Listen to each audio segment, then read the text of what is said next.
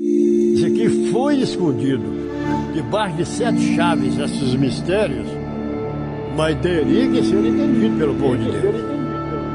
Eu me farei, então, saber as nações quem sou eu. Se você quer entender Deus, então você tem que entender os mistérios de Deus. E esse reino está chegando trazendo a verdade para sufocar a religiosidade, para acabar com as línguas doutrinárias.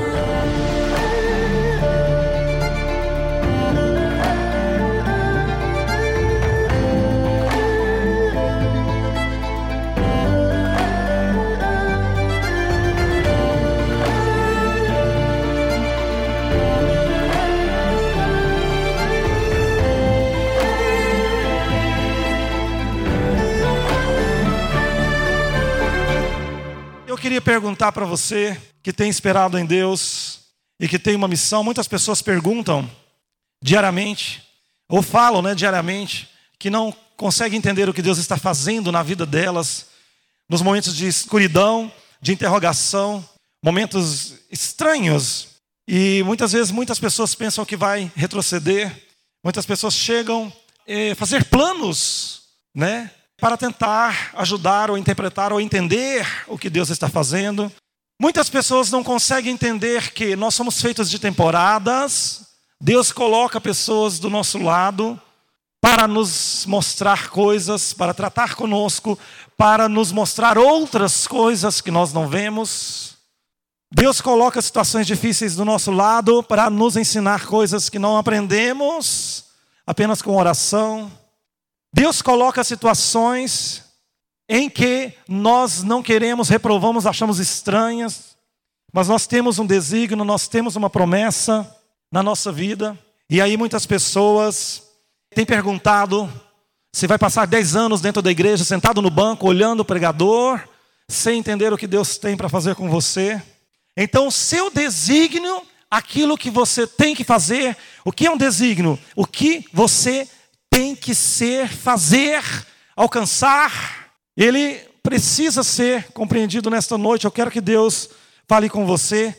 O lugar do seu desígnio, o lugar em que você precisa estar para alcançar o seu desígnio, importa. Então, o desígnio, ele é primeiramente geográfico. Primeira coisa, você precisa estar no lugar que Deus quer. Deus fez os lugares antes de fazer as pessoas. Portanto, onde você está é quase tão importante ou mais quanto você é. O lugar em que você está, o lugar que você chega, o lugar que você entra, precisa ter uma importância na sua vida. Para onde você se desloca, aonde você está, aonde você entra, é importante para a resolução e para a plenitude do seu desígnio. Aonde você está determina aquilo que vai crescer ou morrer, diminuir na sua vida. Suas fraquezas, as suas forças, quer dizer, aquilo que você tem de melhor ou de pior, vai aparecer dependendo o lugar geográfico em que você está. A sua fraqueza a sua queda, os seus veementes pecados, você ficar sempre patinando na sua fraqueza, depende de um clima, do lugar que você está, do lugar que você anda, o lugar que você frequenta. Também aquilo que é melhor em você, aquilo que é maior em você, aquilo que é mais poderoso em você, aquilo que é bonito em você, aquilo que é valor, aquilo que é potencial em você, também precisa de um clima. É geográfico, precisa você estar no lugar que aquilo vai fluir. Deus falou a Moisés, lá em Deuteronômio 2, 3, não precisa você abrir a Bíblia, é apenas um versículo, eu cito muito esse versículo aqui. Quando Deus mandou, desceu a promessa dos hebreus alcançar Canaã, eles ficaram parados, amaranhados, em um certo lugar, e Deus disse para eles em Deuteronômio 2, 3: Tendes rodeado bastante esta montanha, caminha para o norte, geográfico, eu quero chamar a atenção se você nessa noite tem patinado, as coisas não têm saído de lugar. Se você tem coragem de fazer essa geografia se estabelecer na sua vida, seja ela espiritual ou física. Jesus sabia que a geografia importava para um desígnio, para a missão dos apóstolos. Ele sabia que a geografia importava no reino de Deus. A locomoção, a localidade era importante demais, quase que como o evangelho do reino, a palavra. João 4,4 ele disse: E era-lhe necessário passar por Samaria. Havia uma necessidade de passar em Samaria, indo para um lugar diferente. Preste atenção nessa palavra. É necessário você passar num lugar que não faz sentido. Ele poderia ter adicionado no momento em que ele falou para os apóstolos, perguntaram para ele por que, que nós vamos passar em Samaria. Ele disse: é necessário que passemos por Samaria. Mas ele só foi completar bem depois, quando ele disse: porque existe uma mulher lá que precisa de mim. E aí iremos abordar a cidade inteira. Jesus sabia que uma pessoa estava necessitada dele naquele mesmo dia.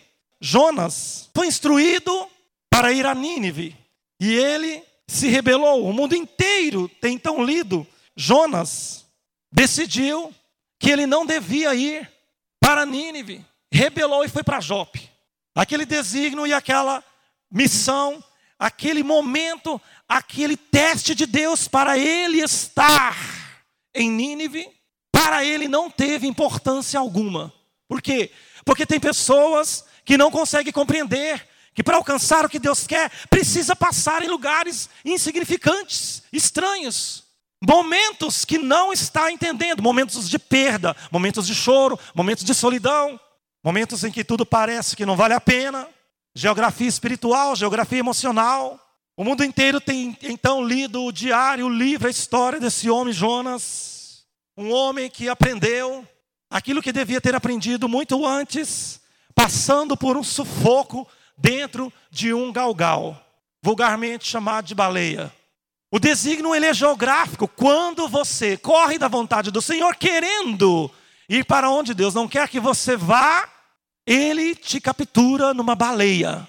Ai, pastor, não estou entendendo, estou fraco na fé. Baleia. Ai, pastor, parece que.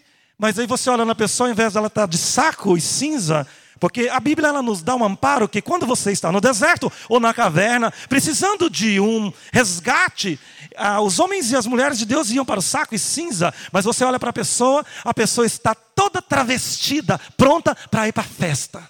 Ah, estou na caverna. Na caverna para ir para a igreja, na caverna para ir para o talento, para ir para o ministério, mas não para poder tirar uma selfie lá aonde mais deseja. Você pode tirar a selfie com quem você quiser, até com o Papa. Abraão foi instruído a deixar a casa do seu pai lá na terra dos caldeus, para sair em busca de uma nova terra. A Bíblia diz que Ruth deixou Moabe para seguir a sua sogra Noemi e para voltar para Belém, onde ela encontrou o seu desígnio completo, Esther foi criada por Mordecai na pobreza, mas quando Deus estava pronto para abençoá-la, ele a levou para o palácio para ela ser rainha. Deus não irá abençoá-lo em qualquer lugar em que você vá. Eu queria que você entendesse isso aqui.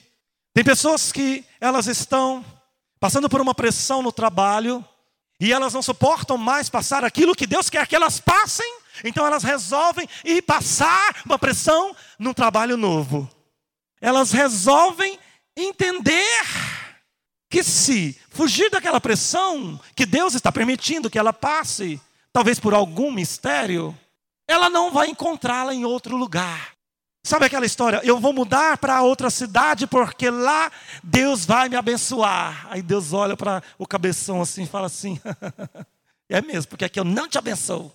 Entretanto, se você estiver disposto a ir para qualquer lugar para obedecê-lo e satisfazê-lo naquilo que ele quer que você faça, no entanto, se você estiver cumprindo uma ordem do Senhor, ele vai fazer com que você abençoe qualquer lugar ou trabalho ou relacionamento que você entra e que você faz parte. Diga assim comigo: o meu desígnio passa por um lugar geográfico ele é geográfico. Se eu não tiver no lugar, ele nunca acontece. Você já notou que quando você está na presença de certos amigos, Você ri de piadas diferentes? Você conversa coisas diferentes? Você já percebeu que o assunto da conversa muitas vezes muda dependendo com quem você anda? Dependendo de quem está ao seu redor, é o que você vai ter que exercer. A não ser que você se preste ao papel de se ocultar da roda, ou de ser proscrito, ou de não ser bem-vindo. Isso significa que é geográfico o seu desígnio. O que você tem que fazer, o que você tem que representar é geográfico. O lugar que você está vai fazer isso crescer ou morrer. Se você anda com as pessoas certas, se você anda com as pessoas erradas, aonde você está determina quem o vê. Olha para mim, aonde você frequenta determina quem te vê. Aqueles que o vê determina o favor que vem para você.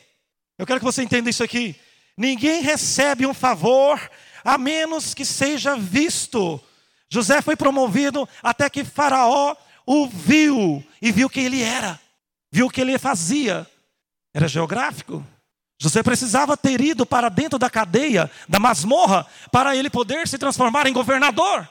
O seu desígnio é geográfico. Talvez Deus vai te levar para um lugar estranho, lugar emocional, lugar espiritual. Ruth não foi promovida até que Boaz a viu catando o resto da colheita da sua lavoura. Era ele um viúvo rico, procurava por uma esposa. E diz a palavra que ela era mais humilde, trabalhava entre os seus escravos na lavoura, mas ela saía e colhia à tarde todas as espigas. Diz a palavra que todas as mulheres que queriam se casar com Boaz oferecia o seu corpo para lhe chamar a atenção, para ter o direito de ser a mulher de Boaz. Mas diz a Bíblia que Ruth, ela negava ser uma qualquer. E porque ela fez isso, diz a palavra que Boaz a achou diferente e ela se tornou a avó do rei Davi. Procure saber então aonde Deus te quer diariamente, semanalmente, toda hora. Torne mais consciente de onde você está, onde você está, o que você tem que falar, como você tem que agir. É claro que o reino de Deus nos dá liberdade. Muitas vezes nós confundimos a liberdade do Espírito Santo, como Paulo fala. Cuidado para que a liberdade do Espírito não faça de você uma libertinagem e aí você possa se perder. A perca do foco depende de quem você, do que você escuta, do que você vê, do que você lê. Torne-se mais consciente de onde você está, onde você trabalha e para quem você trabalha. Seja mais consciente de quem você é. Quando você está com as pessoas certas, Deus está dizendo nessa noite: o melhor de você aparece e o pior que existe em você desaparece. Quando você está na companhia certa, o que há de melhor em você aparece e o que há de pior desaparece. Porque a companhia certa vai te envergonhar. Você vai ter que comer direito, você vai ter que conversar direito. Você já viu as pessoas que, dependendo com quem elas conversam, elas mudam o vocabulário, fala difícil, fala palavras que nunca sabe o que é. Chega perto do irmão da igreja, e aí, mano, pá, pá. Chega perto do prefeito, o senhor tá bom? Dependendo da pessoa, fica gelado, desmaia. É geográfico o seu desígnio, o lugar que você precisa estar, aquilo que você precisa fazer. E agora eu quero te dizer uma coisa, tenha paciência, porque eu quero te falar que o seu desígnio também irá levar um tempo para você alcançar, pregar a palavra, postar a palavra, ganhar pessoas, trazer pessoas. Eu quero que você preste atenção nisso aqui. O tempo é a, o mais importante é a moeda do mundo, é o maior valor que uma pessoa tem. Deus lhe deu amigos e lhe deu tempo, e você investiu tempo em pessoas e criou alianças, amizade. Ele não o deu dinheiro, ele lhe deu tempo. Você trocou por dinheiro, porque você teve tempo para ir trabalhar e ganhar o dinheiro. Deus usou o tempo para atingir as suas metas na terra. Ele usou o tempo para desenvolver as sementes da grandeza que ele planta nas pessoas. Você precisa de um tempo para chegar ao lugar que Deus quer. Quando Deus te dá uma missão, quando você tem um desígnio, precisa de um tempo para isso formatar dentro de você e você entender. A demora é o maior remédio para uma pessoa ignorante. O tempo é o maior remédio, é o maior professor para trazer respostas. Designo, sua missão irá requerer mais tempo que o que você imagina, muito mais tempo do que o que você tem gastado com ele, ou com ela, com sua missão. Irá requerer tempo de preparação, temporadas de negociação, temporadas de insignificância, temporadas de meditação, temporada de agitação, de atitude, e assim até temporadas de batalhas e de guerras. Tudo isso faz parte de um desígnio. É por isso que o tempo precisa existir. Moisés foi treinado por mais de 40 anos antes de se tornar um grande libertador. Jesus investiu 30 anos de tempo até começar a fazer alguma coisa que pudesse ser vista. Eclesiastes, todo mundo conhece a passagem que há tempo para todas as coisas: tempo para isso, tempo para aquilo, tempo para rasgar, tempo para coser, para costurar, tempo para estar calado, tempo para falar, tem tempo de amar, tempo de odiar. Se você odia alguém, tem que ter o tempo de você perdoar e amar. O seu desígnio vai passar por esse tempo, Deus vai permitir que você vai te tolerar, enfrentando tempos de enfermidades, para poder trazer a cura. Deus quer que você passe por um tempo de choro para trazer alegria. Ele quer um tempo de pranto para depois você dançar. Ele quer um tempo de espalhar pedras. Pode até ser que ele tolere você espalhar pedras, mas vai chegar um tempo que ele vai mandar você catar cada pedra que você jogou no seu irmão. É por isso que o seu desígnio, a sua missão, leva um certo tempo. Você vai levar um tempo para desenvolver uma relação com o seu mentor, com o seu pastor. Vai levar um tempo para você estabelecer uma reputação sólida de integridade, porque as pessoas elas tendem a te julgar antes do tempo. Leva um tempo para construir cuidadosamente uma base financeira para um futuro grandioso que Deus te prometeu, porque Deus vai te passar na escassez, na dificuldade para testar você na pobreza também. Vai levar um tempo para restaurar aquilo que você cometeu, um erro que você cometeu. Vai levar um tempo para que as pessoas esqueçam aquilo e veja que você realmente mudou de ideia. Vai levar um tempo para que você experimente o maior valor que um homem pode ter, que é a tranquilidade de saber que Deus está vendo o que está acontecendo e logo Ele vai trazer uma grande vitória e uma grande resposta para você. Eu quero um aplauso para Ele.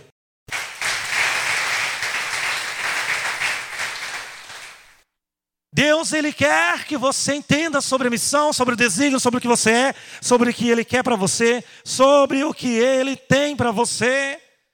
E você precisa aprender essas determinadas coisas para você não ficar zoado, perdido, ignorado. E assim também, claro que se você tem essa postura e esse entendimento, você vai compreender também o seu irmão. Mas o tempo de caverna, o tempo de jogar pedras, o tempo ruim, ele também precisa acabar, ele precisa acontecer, mas ele precisa acabar. E o problema é que nós ficamos muito acomodados no, no tempo ruim. É o tempo, é o espaço de tempo geográfico que, que acontece em nossa vida, que nós temos uma tendência de escutar mais Azazel. Porque nesse momento você deixa de orar, você deixa de cultuar, você deixa de jejuar, você deixa de acordar de madrugada, você deixa de dançar, deixa de tocar, deixa de, de fazer tudo que você fazia, e aí você, numa bola de neve, começa a experimentar somente o quê? Pessoas agourentas, porque o homem e a mulher que se entrete demais no tempo da miséria, ele tem uma característica importante ele começa a conversar só com quem está no pó. Tem uma facilidade para pegar amizade com gente que já desistiu. Tem uma facilidade para comunicar com gente que não quer nada com Deus. Tem uma simpatia por gente que está igual a ela, na miséria.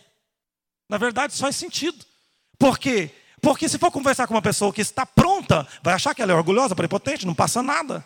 Não vive nada, não é? Você não é eu, você não está na minha pele, porque você não tem, porque você não é, porque você tem, porque você tem. Talvez seja uma boa nova nessa noite para todos nós saber que você pode ter tudo o que o outro tem se você estiver disposto a passar por tudo o que ele já passou. Se você se rebelar contra a sua missão, o seu desígnio, Deus pode permitir experiências dolorosas para corrigi-lo. Preste atenção nisso. Deus não pode ser ignorado. Eu sempre uso uma palavra, uma frase muito que Deus, que às vezes alguns não entendem, mas Deus ele é sistemático. Pensa numa pessoa que é sistemática, corretinha, justa. Deus, Ele vai poder fazer com você tudo o que você quiser, Ele sabe que Ele tem potencial para mexer em você e chegar a ser o que Ele quer, mas Ele precisa mudar em você umas coisas durante a sua jornada para este desígnio, para o que você tem que ser, para o que você tem que ter, para o que você tem que fazer. Deus pode criar experiências dolorosas e inesquecíveis Nunca julgue incorretamente Deus, como Jó fez. O apóstolo prega muito aqui sobre o livro de Jó. Aquele homem ele começou a questionar o comportamento de Deus com ele. E sabe, eu quero te dizer uma coisa, se você não aprendeu, Deus ele não vai falar com você na, através da palavra ou do desenho animado ou do jogo videogame. Ele vai querer falar com você através de pessoas que estão próximas de você, que estão enxergando você, que estão entendendo quem você é, para onde você está indo, para onde você está regredindo. E talvez você pode julgar incorretamente uma pessoa enviada por Deus para poder te exortar e te livrar. Deus pode te fazer um teste, Ele pode passar você num teste e você não ser aprovado. Você pode interpretar um teste de Deus como sendo uma coisa que Deus livrou você. Deus pode te passar num teste e você achar que aquilo, não, não era um teste de Deus. Deus fez foi me livrar, engano seu. Nunca pense que Deus irá ignorar pequenos atos de desafio, é os testes. A disciplina virá, a reação virá. Quando Acã rebelou-se dentro da, do acampamento dos guerreiros de Josué e manteve escondido alguns dos espólios de guerra, ele perdeu a primeira batalha de Ai. Josué perdeu a primeira batalha de Ai e aí ele percebeu que alguma coisa estava errada, foi falar com Deus. Em um único dia, a reputação de Josué foi manchada. E os homens de Josué perderam a confiança de que havia uma plenitude de direção, de direção. Josué foi falar com Deus e Deus disse que Acã havia ignorado o comando de Deus Consequentemente, a nação inteira foi derrotada até que a obediência se tornou prioridade. Aprenda isso aqui comigo. Quando uma desobediência é acometida, a derrota começa a aparecer na sua vida. E enquanto a obediência não é restaurada, você não nota o fluir de Deus. E poucos entenderam essa verdade, poucos entendem essa verdade. A desobediência de uma pessoa pode criar, preste atenção nisso, porque você convive com isso todos os dias. A desobediência de uma pessoa pode criar um julgamento coletivo. Sabia disso? É possível que quando uma pessoa está fora do comando de Deus, da vontade de Deus, da geografia de Deus, qualquer um ao redor desta pessoa também vai estar e também vai pagar um preço. Quando você tira a pessoa errada da sua vida, as coisas erradas param. Eu quero que você repete comigo. Quando eu tiro as pessoas erradas da minha convivência, as coisas erradas param. Igreja, quando você toma uma decisão que confronta com aquilo que Deus já falava com você, ou com aquilo que Deus te instruiu a ser e a fazer. É como uma onda de desobediência que vai quebrar mais tarde, perto de você. Eu quero te dizer uma coisa.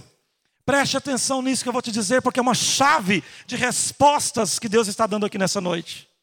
Quando você está passando por uma coisa hoje que você não entende por quê, porque você não viu nada ontem, É a resposta de algo que você produziu muito tempo atrás.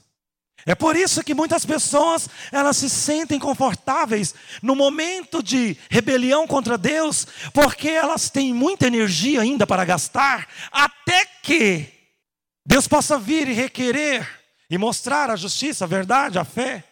É por isso que a dor, quando Deus muitas vezes repreende a todos nós, quando queremos deixar a sua vontade, o seu desígnio, a sua promessa, ela é corretiva, ela precisa existir. Você já observou que nós temos muito mais facilidade de orar, de buscar a Deus, de ter temor, quando as coisas estão ruins. Quando as coisas estão boas. O salmista disse: Foi-me bom ter sido afligido, provado, atribulado, diminuído, envergonhado, para que aprendesse a sua verdade, os seus estatutos. Então a dor o força a buscar as coisas de Deus força você buscar respostas. Preste atenção. Se você está passando por dor, por aflições, por essas pressões, abra sua cabeça, seja inteligente, se enquadre, se alinhe ao seu desígnio, ao que Deus quer, o jeito que Ele quer que você ande, o jeito que Ele quer que você converse, as, as coisas que Ele quer que você fale, a geografia emocional, a sua língua. Tem pessoas que amam sair do lugar por coisas tão pequenas por coisas tão banais, por coisas que realmente são impressionantes. Tem pessoas que, ao invés delas perderam tempo durante o dia na internet para fazer alguma coisa que presta, elas criam fake para poder falar mal dos outros ou descobrir os podres dos outros. Sabia disso? Tem pessoas que elas entram em grupos de futilidade para perder tempo baixar informações e coisas que vão entulhar o seu desígnio. Você acha que não? Mas o dique que segura a avalanche que está por trás de atitudes assim vai romper. Um dia. Tem pessoas que não compreendem que o seu desígnio está parado, porque Deus te faz um teste e você não passa. E você olha às vezes para uma circunstância, e aquilo é um teste, é uma temporada, mas você quer que aquilo seja uma eternidade. Tem um momento que você tem que tomar uma decisão e dizer: Senhor, eu não nasci para isso, eu não quero isso, não é para isso. Essas pessoas não querem andar comigo, essa pessoa não quer me deixar crescer, essa pessoa quer me arrastar para trás, essa pessoa não está enquadrada aos sonhos e planos que eu tenho, então eu tomo uma decisão de não ser mais amigo, de não ser mais é, próximo dessa pessoa. Sabe, muitas vezes nós retardamos o nosso desígnio e atrasamos o do outro. Porque muitas vezes, ao invés de nós darmos às pessoas o que elas precisam para alcançar o que elas têm que alcançar, nós entulhamos elas e as puxamos para baixo e para trás. É por isso que vem então a correção e as experiências que fará com que serão ines é, inesquecíveis, marcas. Olha para mim e preste atenção nessa palavra, porque o Espírito de Deus nos orienta a não perdermos a qualidade de vida que temos alcançado e nem a qualidade de reinista que somos. Diga assim, ó, eu tenho o ISO de qualidade do céu. Eu tenho meu nome escrito no livro das escrituras. Mas tem uma coisa. Repete, mas tem uma coisa. Alguns já foram riscados lá. Você sabia disso? Vai ter que escrever de novo. Só para encerrar, muitas pessoas sentem dificuldade de superar ou de alcançar o seu desígnio quando cometem, e eu queria que isso aqui fosse libertador nesta noite. Essa palavra que quero dizer, quando cometem, e todos nós, se você prestar atenção nesse, nessa última é, palavra que eu vou dizer, fracassamos alguns momentos, ou algum momento da nossa vida. Deus pode perdoar qualquer pecado ou erro que você tenha feito na busca pelo seu desígnio. Ele pode perdoar qualquer pecado, qualquer erro que você comete na busca pela sua missão, na busca. Fracassos ocorrem, Deus não se surpreende com isso. Deus sabe que os homens caem, Lá em Salmo 37, os passos de um homem bom são confirmados pelo Senhor e deleita-se no seu caminho, ainda que caia, não ficará prostrado dos homens bons, pois o Senhor o sustenta com a sua mão. Vamos aplaudir o Senhor por isso?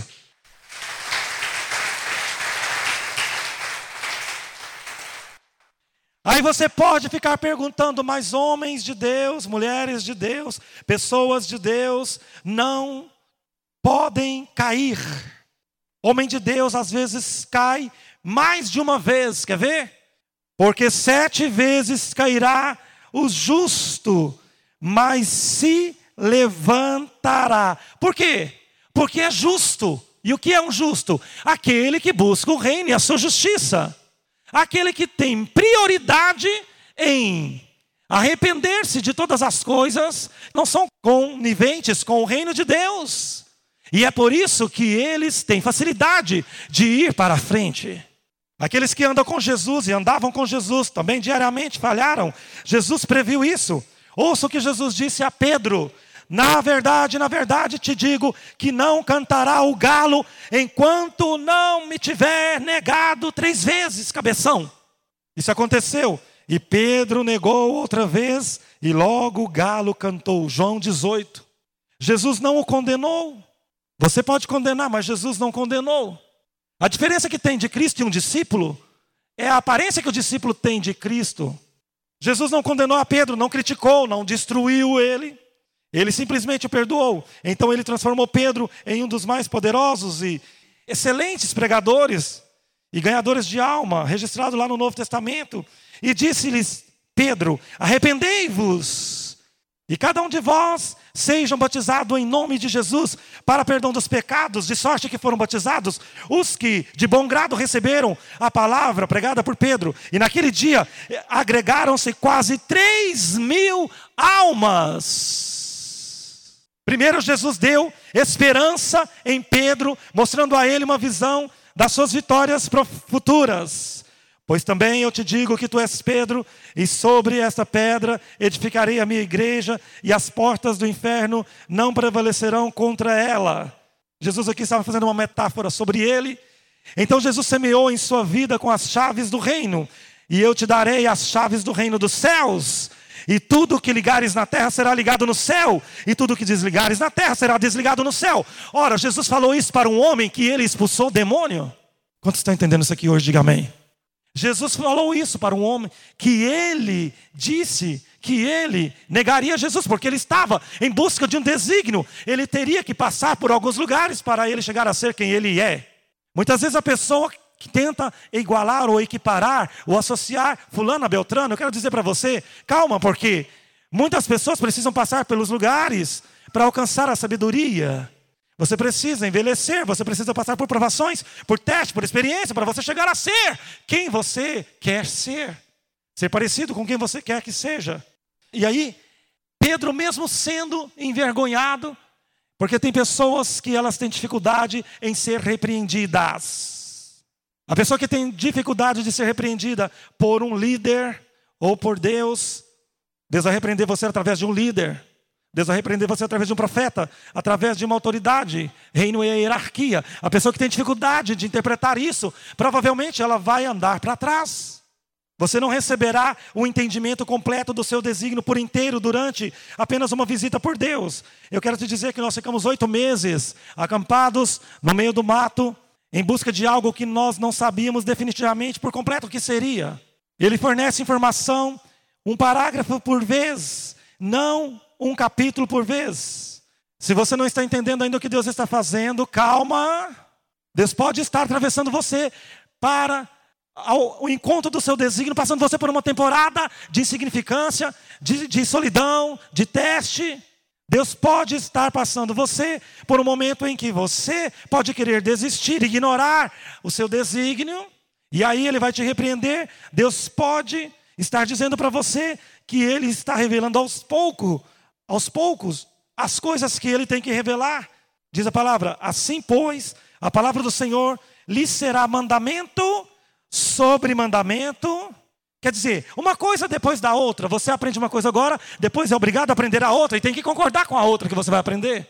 Mandamento sobre mandamento, regra sobre regra, regra sobre regra, um pouco aqui, um pouco ali, experimentando um pouco aqui, um pouco ali, entendendo aqui, interpretando lá, fazendo conta, equação para entender o que é que Deus está fazendo com você. E aí cada dia produz novas dicas do seu desígnio. Diz a palavra que Felipe ele estava lá em Esoto e o Espírito Santo disse para ele assim: Felipe, vá para Jerusalém porque eu tenho algo a fazer contigo. Diz a Bíblia que Felipe ele foi sem saber o que era. Está lá em Atos. E logo que ele, estava chegando em Jerusalém, ele encontrou o príncipe de Candace, rainha dos etíopes, que estava voltando de Jerusalém, e estava parado, estacionado ao lado da estrada, e estava aberto o pergaminho do livro de Isaías, e lia o livro, porém não compreendia. E aí o Espírito Santo deu o quê? Um novo desígnio, um novo comando para Filipe. Sobe aí nesse carro e fala com esse homem aí. Ai, Senhor, mas eu não conheço, é estranho. Olha, se eu contar para vocês o que Deus fazia lá no arraial, vocês não voltam ninguém domingo aqui na igreja. Deus manda você fazer coisas que não faz menor sentido. Mas aquele comando, aquela obediência, vai te trazer uma grande resposta e revelação.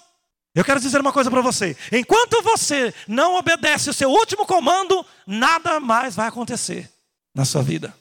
Deus não vai te dar um novo comando, você não vai conseguir sair do lugar, porque tem um comando travado. E aí, esse comando é aquilo que chamamos de calcanhar de Aquiles. Porque é exatamente aquilo que resolve tudo. E eu sei e eu creio que Deus tem um propósito em trazer cada dia mais uma peça do quebra-cabeça da sua vida. O desígnio de Deus é geográfico. Você precisa se posicionar. Quando você se posiciona e concorda, Deus mexe com aquilo que você mexeu e não deu certo. Mais uma coisa: quando você tenta pregar para uma pessoa e aquela pessoa não crê, é porque você está precisando pregar para você. Quando você luta para ganhar alguém, é porque Deus ainda está lutando para alguma coisa na sua vida primeiro. É por isso que só depois que você tem estabilidade é que as coisas fluem. Ai, pastor, porque nada acontece, nada dá certo para mim, porque ai, isso, aquilo. Vou por aí, porque é mais fácil. Você entrar no entretenimento das coisas que não são do seu desígnio. É por isso que as pessoas ficam vendo as selfies que você tira lá no seu Facebook e não acreditam no que você prega. Precisa haver pelo menos um pouco de verdade, de sinceridade, de coerência. Você precisa passar 10 anos na internet falando a mesma coisa. Você precisa passar um tempo na internet mostrando a glória de Deus. Janeiro, fevereiro, março, abril, 94, 95, 96. O primeiro dia que eu entrei na internet, em 1998, quando ela começou no Brasil, eu já comecei a falar do reino. Nunca mais parei. Reinista não foi feito para poder ficar patinando em problema, ele foi chamado para um desígnio. Buscar o reino e a justiça, pregar e fazer as coisas acontecer, e aí resolver os seus problemas depois disso. Amém? Um aplauso para o Senhor.